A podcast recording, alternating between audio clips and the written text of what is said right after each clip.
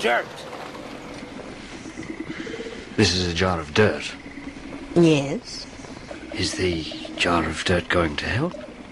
if you don't want it, give it back. Hmm. Then it helps.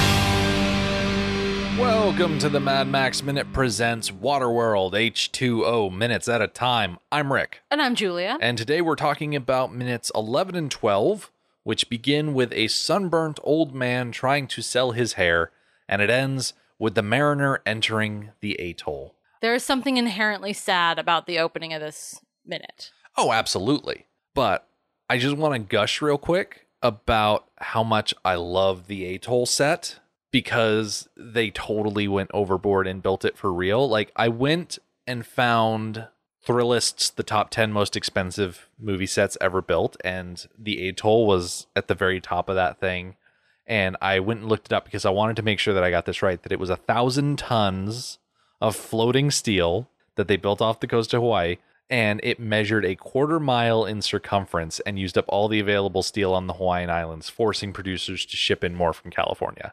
And it's so over the top. It feels so unnecessary. The sheer scale of it is pure madness. I don't blame them for actually building the thing. But did it have to be built out of steel? Like, it just seems overboard. I know. If this was made today with today's technology, this atoll set that we see in this opening shot would have been a miniature. And all of the shots of them in the actual atoll would have been in a swimming pool with green screens set up all around it, and the expansiveness of the interior would have just been CGI. Them cutting shots together of different sections of the atoll. They would not have built the entire massive thing. yeah. Them building it caused them a lot of problems because Hawaii is not a perfect calm weather place. Mm-hmm. It rains like every day at some point during the day in Hawaii. It is turbulent. The cool part about the atoll is that they could drag it around, That is cool. but if you've got shots set up in the atoll, you can only shoot in so many directions because otherwise you would get the mountains of Hawaii in behind you. And so when it comes to setting up shots, it can be maddening trying to get it to work. And the fact that they committed to it is so absolutely remarkable. I know that you are delighted by the physical nature of the set. yeah. I cannot get on board with it. Really? I can't get behind it. It's just so ridiculous. And I think there's a happy medium between doing everything with CGI that wasn't necessarily available at the time Mm-hmm. and the extremes that they went to. I think it could have been done practically in still a very analog esque sort of way. Yeah. What a waste of money and time. This set was a huge contributor to how over budget this movie went. I know we were talking about this the other day. How if they remade this movie or did some sort of Fury Road esque continuation of the story, Mhm. how much money they could save using modern technology. And I think there are plenty of things about the movie that would have been better. What this movie has that can't be improved upon is a sense of quality. You never feel like you're not actually there because you are actually there. Mm-hmm. You are actually in the water. You're actually going that fast, sailing away from marauders. It feels real because it is real. So that is something that cannot be improved upon. Even the underwater diving bell sequence, it has a weird feel to it because it is composite, but everything around it, every element of that shot is real. It's just composited weird. Yeah. but we'll talk more about that once we actually get to it because that's still very far down the movie. And in this meantime, outside this atoll, there are a bunch of small craft floating around the doors trying to get inside. It is their homeless population. Mm-hmm. And there's one particular guy that we are dealing with. He is this beet red, sunburnt old guy, and he's got this full head of pure white hair, which looks amazing, contrasted against everything else in this shot. But he's shouting up about how he wants to sell his hair in exchange for water. And I think you said it best. It's very depressing when you think about it too hard. Yeah. It definitely brought to mind Jo March, who did the same thing. She sold her hair to have the money to be able to do something. I can't remember what she used the money for, but it was a necessity. You know, she did what she had to do to make sure that she and her family were taken care of. It's the same thing this guy is doing. Mm-hmm. It's very sad. It definitely says something about their society. They are a subsistence level society. There is little by way of arts and higher pursuits. Although we will see that that is actually not quite true. There are higher pursuits going on, but most people are there to survive. Mm-hmm. I find it funny that you went straight to Little Women for your source of Yeah. someone selling hair. The first thing that I thought of when I realized that we were selling hair is Les Miserables with Fantine. How when she was kicked out of the factory, one of the things that she did in pretty much every adaptation of that story is selling her hair in Yes. order to try and make ends meet. Yes. She also sells her teeth. Mm-hmm. And ultimately the rest of her body. Yes. It's very Wow. tragic. Let's go more depressing. Yeah, that's why the show is called Les Miserables. Yeah. it's not called The Cheerful Folk. On a lighter note, I love his clamshell boat. Oh yeah. He has built himself a shelter in the form of a half shell. You've got the boat and he's got a little outrigger and he's got the half covering that comes up on it and it makes sense. Got to protect yourself from the sun however you can. There are other He's not boats succeeding at it milling fully, around but- that we see. Nobody else has a boat like this one. Mm-hmm.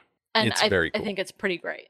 I got caught up in the idea of using hair to make line because it's mentioned later on in the movie once we actually get to the trading barge that they have rope but it's made out of human hair and I'm like, "Well, okay, how good is human hair rope in reality?" I know you looked it up, so you're going to give us an answer. My guess is pretty dang good. Yeah, that's pretty much it. I found a YouTube video from a guy called Tim Rayleigh. He calls himself Primitive Tim, and he's kind of a granola sandals type from what I saw in the video.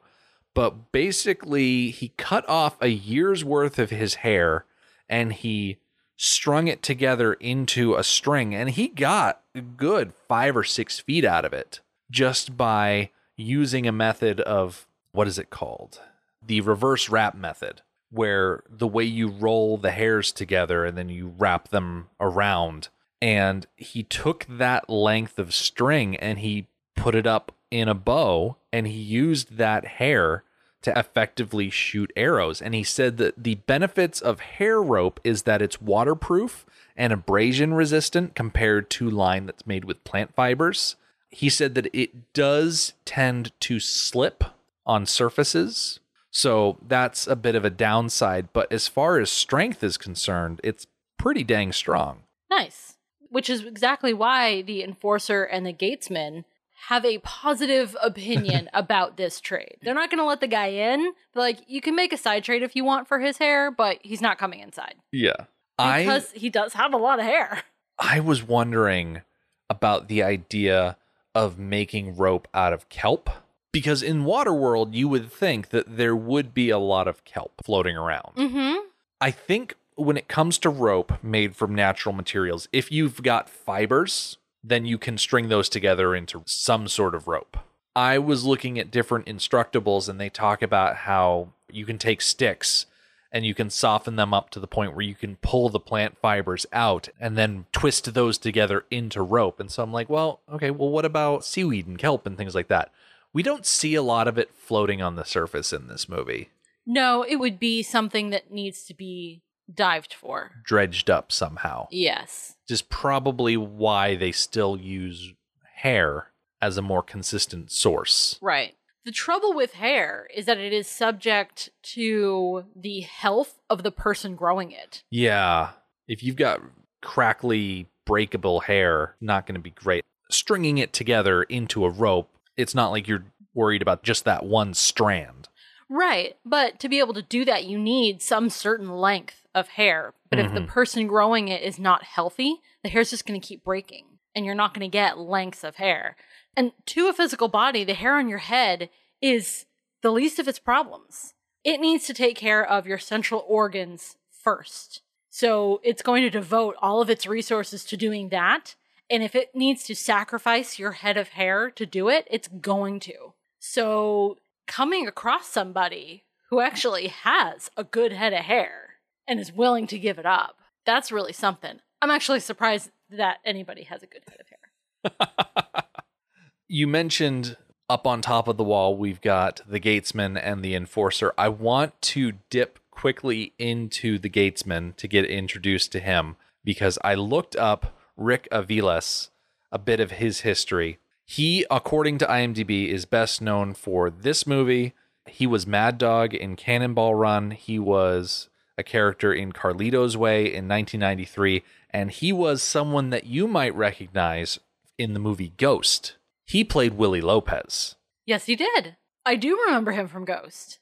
I knew I recognized his face. So that solves that mystery. Rick Aviles was born on October 14th, 1952, in New York City. In the 1970s and 1980s, Aviles worked as a stand up comedian on the Greenwich Village nightclub circuit in New York. And then in 1981, he landed the role of Mad Dog in Cannonball Run. He went on to act in 14 more film productions. And in 1987, Aviles landed a small part as the maintenance man in the film The Secret of My Success, starring Michael J. Fox. And that same year, he became the host of It's Showtime at the Apollo and continued that job until 1991. That's a good gig. That is a very good gig. I found one of his stand up sets from, I think, 1991, and he was very funny. Oh, yeah, I noticed. You were delighted. He's got a lot of pride in his Puerto Rican heritage, and he tells a lot of funny anecdotes about living in New York City and dealing with people of different backgrounds. Nice. So it was in 1990 that Aviles landed his most memorable role, Willie Lopez, as the killer of Patrick Swayze's Sam Wheat in the film Ghost. That film was arguably a smash hit. I can't think of too many people that aren't at least familiar with the pottery scene from Ghost. yeah, of that course. one stands out. Something that I didn't realize was that Ghost won several Oscar nominations. Didn't realize that. Oh, okay. So, among the television series that Aviles appeared in was Mr. and Mrs. Dracula in 1980, The Day Women Got Even in 1980 as well. He was also on The Carol Burnett Show in 1991. And another role that you'll probably recognize him from, he played the Rat Man in the Stephen King miniseries The Stand in 1994. Oh, okay. I'll have to go back and notice him. Yeah, you remember when? Oh gosh, who's the guy from Forrest Gump that was also in the stand? He does a lot of stuff for veterans. Uh, Oh, Gary Sinise. Gary Sinise hangs up the phone in that arcade and he bumps into a guy and he's like, "Oh, sorry, sorry, sorry." And the dude who turns around is like, "The Rat Man forgive you this time." Oh, yeah. That's Rick that. Aviles. Nice. Yeah. He passed away in 1995 on March 17th. He died in Los Angeles from complications of AIDS that he contracted after getting HIV from using heroin. So oh. it's a very sad situation because he died before this movie was released. Yeah, that's what I thought. It, that is very tragic. But he's great in this movie just because he has so many well delivered lines. He does. Yeah. One of them is in this chunk that we're going to talk about. So Yeah. Getting back into the minute, you've got the sunburnt old man he's talking about. Take small hydro. He's selling hair for water, which makes it even worse. Oh, it does make it worse. like all he wants is water. Like if you are destitute in today's world, you can at least get clean water for pretty much free if you go to the right spot. If you walk into a shopping mall, you can find a water bubbler and get clean water for free. In our modern society, there are certain things that are human rights. Certain safety nets in place. Yeah, and clean water is one of them. And it's not something that we have globally achieved. No. It's something that we are continuously working towards, making sure everybody has access to clean water. And it's a huge mark in the change of society where in Waterworld, not everybody has it. And the gatesman does not feel obligated to make this trade. He doesn't feel obligated on a humanitarian level to give this guy water. And huge change in society. Mm-hmm. And then also not a huge change in society for the not great parts of society. Right.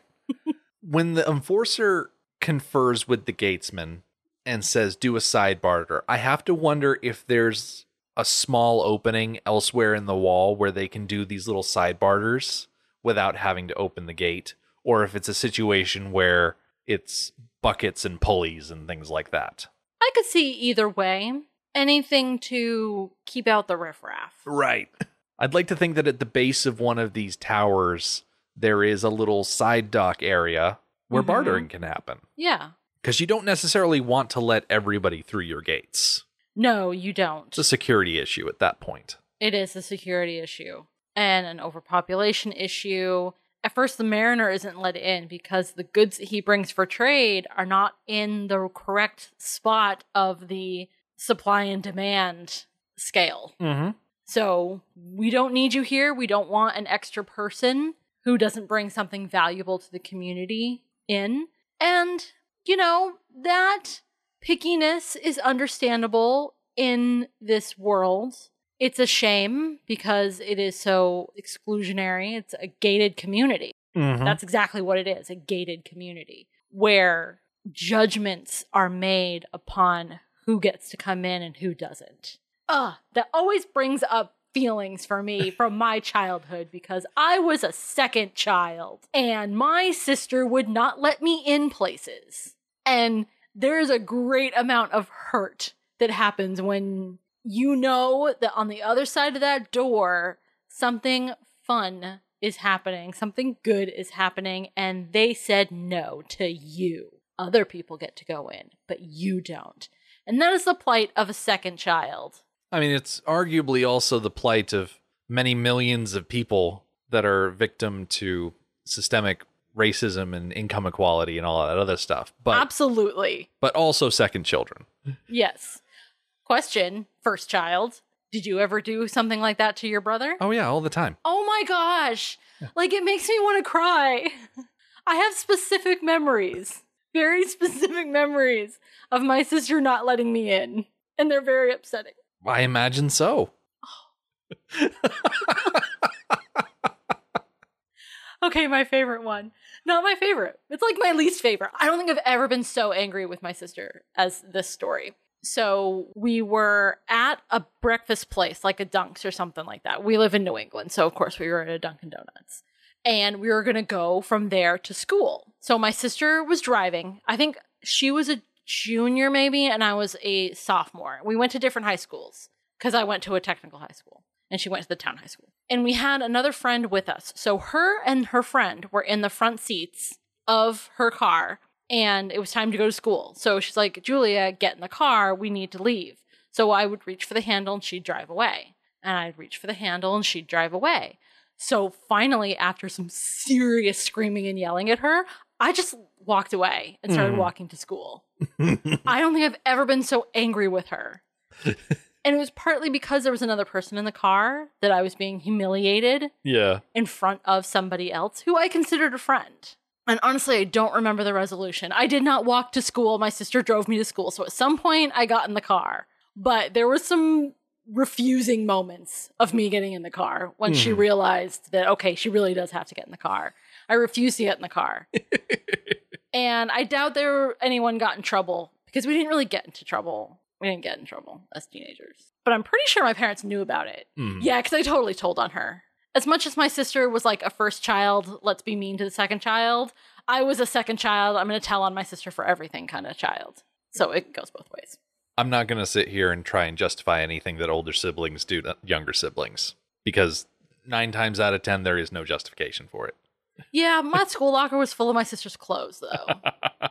So yeah, it goes both ways. So the mariner, he sails up to the atoll. We push the other people looking to get in aside as this big yacht sails up. And the first question that's asked is what language? And the enforcer specifies English. And thank goodness, because You don't want to have Kevin Costner have to speak in any other language other than English.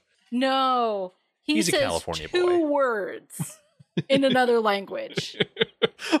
I would like to think that the enforcer and the people inside the atoll are fully capable of speaking full Portuguese, but they hear Kevin Costner yell out in Portuguese and they're like, "Oh, oh, English, please."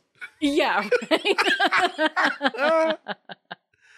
The mariner, he's standing on one of the floats and he reaches over and he pulls away this covering to show what he has on offer. oh, this is so. I love this kind of stuff. All right, so were you able to identify most of the things in the net? Honestly, no, I was not. I was able to identify for sure two things and then a guess on a couple of other things. All right, so what'd you see?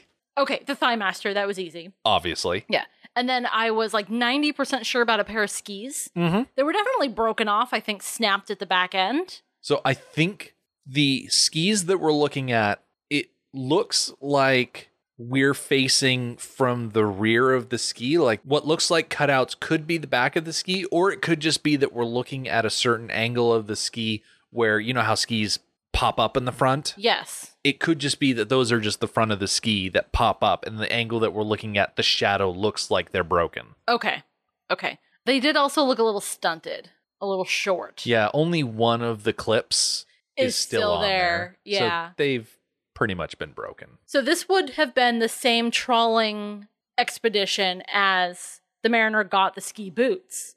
Do you think when he found them they were attached They might have been, and he snapped them off? Maybe that's why there's no clips on the skis. probably. He was wrestling with them and ripped them off, I guess, accidentally. Yeah. The bolts that keep all that stuff in place probably rusted away a long time ago. So it might have been that when he grabbed it, it just came apart in his hand anyway. Just disintegrated. Hmm So there was a few things that I kind of had a best guess. And then honestly, these are not good guesses. So you can make fun of me. There was an object, like a long, skinny object with like a bell shaped end on the upper right hand side. hmm Kind of looked like a clarinet. That's what I thought it was as well. Okay, I kind of felt silly for thinking it might be a clarinet, but I feel justified. and then kind of below that, there was some sort of canister. Like a cylinder. Yeah. At first, I thought it might be a glass jar, but then taking a closer look, I don't think it was made of glass. It's so crusted over, it's hard to tell. Yeah, I thought it was more made of metal than glass. That was really all I felt confident even making a guess on. There were some thin arching pieces that kind of looked like fishing rods, but I don't think they were fishing rods. Right below the Thigh Master, it looked to me like a pie dish. Oh, yeah, like a cake pan or something. And Yep. that's the noise that we hear. Mm-hmm. is the thigh master hitting that pan and it sounded a bit tinny Yeah. And then immediately to the left of the skis, we've got an old license plate. oh you know what as soon as you said license plate now i see that it's a license Mhm. plate like a british style the narrower longer But the numbers look big enough that might be American style as well. I think the idea is that all of this was taken from a ski resort. definitely But yeah, I can see where it does look longer. And then I think those bent things are actually old ski poles. that occurred to me too for one they're found in a pair Mm-hmm. and but they're so bent Yeah. they're not supposed to look like that They're not supposed to bend like that and stay bent unless they are warped from being underwater. yeah okay they are definitely 100% ski poles i'm totally on board with that because you can see at the bottom of the lower one right near its bottom tip there's like a black line that crosses and that's the disc that makes it so the ski poles don't just sink into the snow Yep. And at the top of that same pole, the handle is very reminiscent of a ski pole handle. there also seems to be on the upper one a tag Yeah. so i think that he might have taken these from a rental. Yeah, booth. that the skis, the boots, and the poles were probably in a set waiting to be either rented or being stored by the owner. Yeah. The only thing I was unable to identify, there is a rectangular shaped object to the immediate right of the skis. Yes. It looks to me like it has the shape of a book. Yeah, it does. It's got like a blue center and then it's all like moldy green on the outside. with a little bit of brown tossed in there. Yeah. If it were actually a book, I don't think the enforcer would have sent him away. because paper, is very super valuable. duper Yeah. valuable. So I don't think the mariner would have put a book in his pile of, hey, look what I have for trade. Just like he didn't put the soil in the look what I have for trade category. Mhm. I am surprised that the enforcer said no to this batch of goods because there's some good stuff in here. Yeah. The poles and the skis, they are long, bendy, resilient objects Mhm. that you can use to construct things. The Thigh Master, it has tension that can be hard to find in this world. I think that tension can be really useful. Never mind like the foam around the curls Yeah. and the curls themselves, like that bended metal. These seem like really handy objects to me. Yeah, they do. So the enforcer standing up on the wall says, Flags down, Drifter. We've got enough traders. This phrase of flags down kind of caught me. Well, okay, what did it say to you? It said to me that there are flags in this world that communicate intentions or needs. Yes. Just like yes. in our world. I love that idea that there are a series of flags, like colors mean things. Yes. Flags mean things. I love it. The Wikipedia article on the International Code of Signals is really, really well done. And it has a set of those nautical flags that we see all over the place and listing what they mean. None of them have anything to do with trade, though. Really? Yeah, they're mostly distress signals. We need a medic. We have a medic. We have a pilot. Turn signals. Like, I'm going to go to starboard. I'm going to go to port. Things like we have explosives on board. We have a diver in the water. Stuff like that. But none of them have anything to do with trade. Hmm. So if our current system of flag communication lasts as long as 500 years down the road, it has evolved to what they need. Exactly. So I pulled a section from the YA novel because it talks about the mariner approaching the atoll here. The trimaran was in trawler mode, its egg beater sails slowly turning. As his ship glided into the area before towering twin gates, the mariner hoisted a green flag that identified him as a trader. The mariner had made himself presentable. He looked preposterous in his armless leather and canvas jacket, fish skin pants, and ski boots. His goods were laid out for inspection on the deck hubcaps, a yo yo, a broken clarinet, antique silver discs called CDs, and more ancient trash that had become modern treasure. I appreciate the clarification of the clarinet and that it's the only object that translated from the movie to the book mm-hmm. that's actually there. The current set of flags do not have anything green in them at all. Really? I don't know if that's on purpose. I would assume that it is on purpose, but I don't know why there's no green. This is where someone like my dad would bring up that in Big Bang Theory, there was a joke about Sheldon doing a YouTube channel called Fun with Flags. There's a word for that. Vexillology. Okay. I was making a joke about my dad watching Big Bang Theory, but it's always good to learn about weird long words. Yes. Being initially rejected, the mariner tosses aside the rope that he pulled out and he pulls up this jar. And it's not immediately apparent what's in it, but everybody on the atoll is very interested. And the mariner plucks out a handful and lets fall through his fingers dirt. And this is where Rick Aviles' line reading comes into full force because the gatesman turns to the enforcer and he goes, Dirt. and I love that like Rick Aviles' one word line readings in this movie. He's got some great ones. Yeah, this is the, first one. We actually skipped over his previous line that I delighted in. It's way from the earlier in the minute when he is talking to the sunburnt oh, old man. Oh, yeah. And he says, How many ways can I say it? Go on, hit the swell. and the way he says hit the swell is so delightful. I'm not even sure why. It's just so enjoyable to hear. And I love that they have this term that they have adapted from we would say hit the road doesn't apply anymore. So hmm. it's hit the swell. He has great lines in this movie. Because I scrolled up in my notes to find that line and I'm once again looking at the poster for Ghost, I have to wonder after Willie Lopez was dragged away by those shadow creatures and Ghost, do you think he was deposited here in Waterworld? Oh, yes, because this is hell.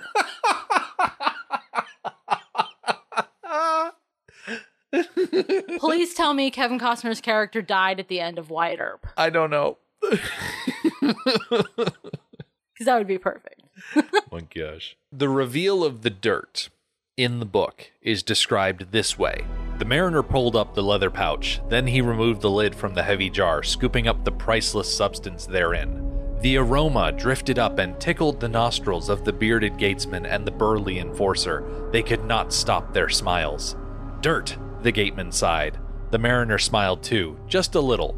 Open the gates for him, the enforcer said. Nothing on Waterworld, not even the tastiest grilled fish, could compare to the scent of dirt. It does a much better job of helping us to envision what a big deal this is. Yeah. and the reaction that they have. Their reaction is more about the smell, which is delightful, than about the possibilities of what you could do with it. In the movie, it seems very like, great, we could trade more dirt so that we could plant more tomatoes. Mm-hmm. It just seems very practical. In the book, there, that's an emotional response. It's the way we feel about bread Yeah. smell bread and we just oh we want it it smells so good it makes it desirable Dirt contains possibility. yes It's an incubating environment. And I think that's where people get such a reaction to it here in Waterworld. And while we don't get the description of scent, all of the people crowding around the opening to the atoll to see what he has helps relay that anticipation that we lose out by not having it described the way it is in the book. Yes it brings to mind a scene from umbrella academy where the sibling that is a ghost that klaus sees ben ben learns how to occupy klaus's body Mm-hmm. and his first time actually doing it and like going out into the world, he goes straight for dirt and he rubs his feet in it and he hasn't felt texture and warmth in like 17 years he's been a ghost. Yeah, something like that. And he ends up just laying down in the dirt, relishing it. So, yeah, their response in the book is justified. It's the sort of thing that we take for granted. Mm-hmm. The call is made out to open the gates. And oh my gosh, I love these gates so much because they open in what I describe as an accordion style. They are a large opening, and when you crank it on the edges, a series of gears allows the sections of the door to collapse in on themselves. So you've got four sections, two sections to a side, and when they open up, they fold in on themselves. And I love that because it solves the problem of where are you going to put these doors when they're open? And also, how are you going to make it so that it's not like you've got one big door that has to displace a ton of water as it swings through? You've got four smaller doors that displace a lot less water and take up less effort to open because they are smaller. They're cutting a smaller profile. also gives them the option of how much room they want to open. Now, Mhm. for the trimaran, they have to open all four sections to let it through. It's quite a large ship. But if they were just going to let through the hair guy, they could just open one of those sections Yeah. and just let him slip in and close it back up. So it is absolutely also a security measure. Gives them more control over the comings and goings of people. when I was a wee lad, one of the things that I loved doing with my Legos is building setups like this walled in, secured fortress type things out of Lego. And I would play around with different door designs, whether they were nested sliding doors or dropping down portcullises or drawbridges or something like that. I loved constructing the ways to open things. And I don't think I ever tried building something quite like this, quite this mechanically complicated, but I'm pretty sure that I could nowadays. Yeah, I was going to say, does this make you want to go do that? It kind of does, but I've got so many other things to occupy me. Plus, I've got computer programs now that let me build things digitally, and it's a lot easier to find parts digitally than it is to dig through piles and piles and piles. Absolutely. So here we are entering the atoll. and we get to see as the gates open how it is essentially a donut. It is an atoll in the classical sense that there is a bit of a lagoon in the middle, and there are a ton of structures built up around this ring. After the shot where the gates are opening and the trimaran is outside, we see a bunch of workers turning cranks, and I'm able to see in the background that they have large circular shapes. I'm sure that's something having to do with water purification. As they cut to the high angle looking past the windmill blades, you can see the organo barge off to the left side. We'll talk about that a bit later. But also, we get to see as we sail in the method that the atollers use to keep the riffraff out. Yeah, that's troubling. It certainly brings to mind riot control methods Yeah. of using a fire hose until you realize that they're trying to fill their boats with water. That's the threat, anyways. The threat is drowning them, I sinking their boats.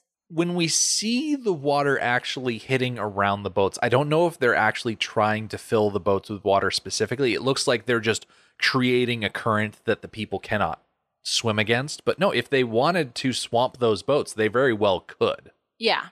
I think their humanity dictates that they don't outright murder these people because it's probably easier to keep a boat out than it is a single diver. But at the same time, it feels very mean that they are doing this. But at the same time, we're about to learn in weeks to come that the atolls are a very sensitive ecosystem. They can't just keep bringing people in and in and in. They'd get swamped. Yeah.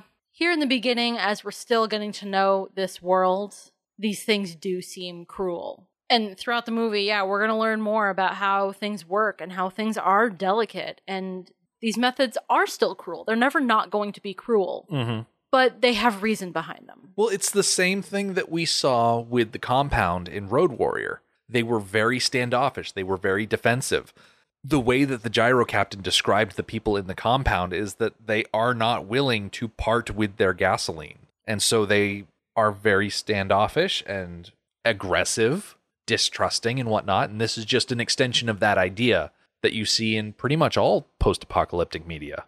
When it comes to welcoming energies, Bartertown is definitely a lot more welcoming than the atoll, but the atoll is a lot more welcoming than the compound.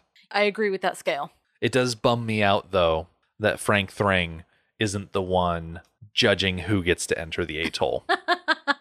That'd be pretty excellent. it would be pretty excellent, but unfortunately that is not the case. And that pretty much brings us to the end of this chunk. We see the mariner, he is sailing into the atoll and the gates are sliding closed behind him, but we'll worry about gates next time because we will get to see a little bit of how things are in the atoll and we'll also get a very ominous warning from the enforcer. The Mad Max Minute podcast is a fan project by Rick and Julia Ingham. Waterworld was written by Peter Rader and David Twohy, directed by Kevin Reynolds, and presented by Universal Pictures. Mad Max Minute is produced and edited by Rick Ingham. Our opening music is Verdi's Dies Irae by Daniel Batista of danielbatista.com. Our home on the internet is madmaxminute.com. You can follow us on Twitter at madmaxminute. And like us on Facebook by searching Mad Max Minute and join our Facebook listener group, Mad Max Minute Beyond Microphone. If you'd like to support the podcast, visit patreon.com slash madmaxmin. Thank you for joining us for Waterworld Episode 6. See you next time.